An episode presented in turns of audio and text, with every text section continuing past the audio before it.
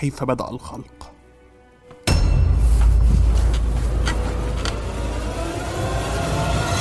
ومش كان في حد هنا؟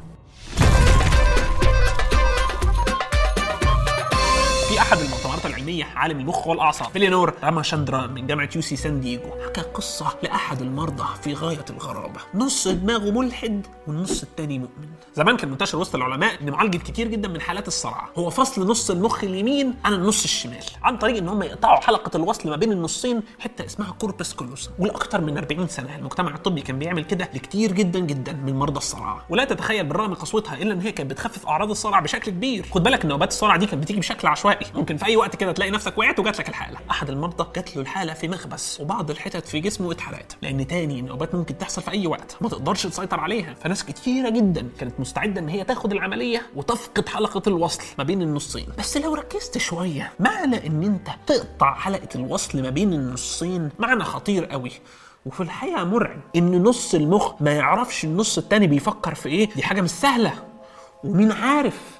ما يمكن يبتدي نص التاني يتآمر على النص الأولاني. نفس المرضى بعد العمليات كانوا بياخدوا ساعات عشان يعملوا بعض القرارات. ليه؟ النص اليمين في المخ مسؤول عن الناحية الشمال في الجسم. والنص الشمال في المخ مسؤول عن الناحية اليمين في الجسم. وبما إن فصين المخ ما عادش فيه جسر بيربطهم ببعض. كل نص بقى يتصرف مع نفسه لوحده. بقى في شخصين في جسم واحد.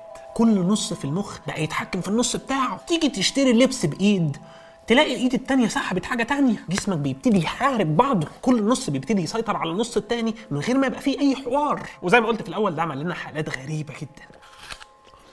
راما شندران في أحد المؤتمرات طلع حلقة ادهشت الناس الحقيقة عن طريق مراوغة في غاية الذكاء. لما كان عايز يعرف إجابة معينة من النص اليمين كان يوشوش في الودن الشمال. ولما يبقى عايز يسمع إجابة معينة من النص الشمال كان يروح يوشوش في الودن اليمين. طب ليه رامشندران كان بيعمل هذه المراوغات؟ طب ليه كل ده؟ لأن النص الشمال هو اللي ماسك الجهاز الإعلامي للجسد كله. هو اللي مسؤول عن اللغة. مفيش غيره بيعرف يتكلم. مفيش غيره بيعرف يحكي. أو بمعنى أصح بما إن مفيش غير بق واحد غالبا النص اللي مسؤول عن اللغة هو اللي هيكون بيستخدمه. وفي الحالة دي النص الشمال هو بس اللي هيتكلم هو اللي هيسمع قصته. الله امال هنستجوب النص اليمين إزاي؟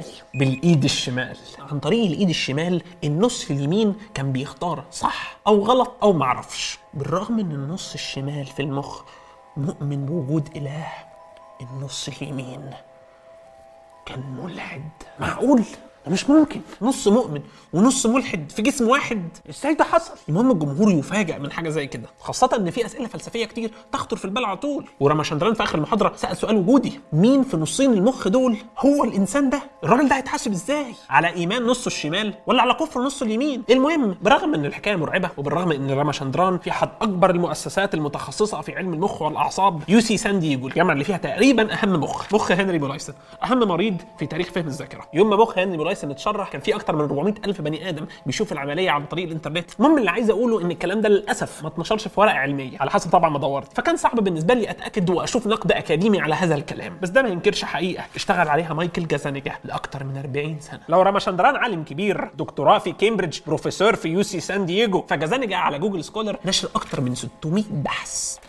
وعدد المرات اللي تم اقتباسه فيها 36 ألف مرة. الاقتباس هو إن أنت تستخدم شغل الراجل ده في أبحاث أنت بتعملها. ده معناه إن في أكتر من 36 ألف بحث اعتمد على شغل جازانيجا الراجل ده ما كانش بيعمل حاجة في حياته غير إن هو يصطاد الناس دي. ودراساته مرعبة. المهم جازانيجا لاحظ إن لما تجيب أحد المرضى وتوري عينيهم اليمين اللي بتوصل للناحيه الشمال في المخ لوحة للفنان اركمبولدو اللي كان بيرسم لوح عن طريق إن هو يعمل وشوش من فاكهة أو خضار المريض في الحالة دي أو النص الشمال بتاع هذا المريض بيقول إن هو شايف خضار في الصورة دي بيقول لك إن هو شايف كتب. ده لأن الجزء اليمين هو اللي مسؤول عن إدراك الوشوش. وفي الحالة دي العين الشمال ما شافتش حاجة وبالتالي ما وصلتش للناحية اليمين حاجة. وبالتالي الناحية الشمال هي اللي حكمت وهي ما بتعرفش تفرق بين الوشوش. إحنا دلوقتي يوم ما نبص على الصورة دي سهل إن إحنا نعرف إن ده وش معمول من كتب أو معمول من خضار. لأن النص اليمين بيتكلم مع النص الشمال. لكن الناس دي توري العين اليمين تقول لك كتب توري العين الشمال تقول لك وش. كل الكلام ده والاختلافات دي كلها بتحصل في جسم واحد. وجازانيجا كان له اكتشافات أكتر. الشخص العادي مثلا ما يقدرش يرسم حاجتين في نفس الوقت لأن النصين بيشتغلوا مع بعض فبيحصل شوشرة. لكن الشخص اللي مخه منفصل ما عندوش مشاكل يرسم الاثنين في نفس الوقت. الشخص العادي ممكن يقول لك هو شايف إيه على شماله سهلة جدا. لكن اللي عنده هذا الانفصال ما يقدرش يقول لك هو شايف إيه على شماله. بس يقدر يرسم اللي شايفه بإيده الشمال.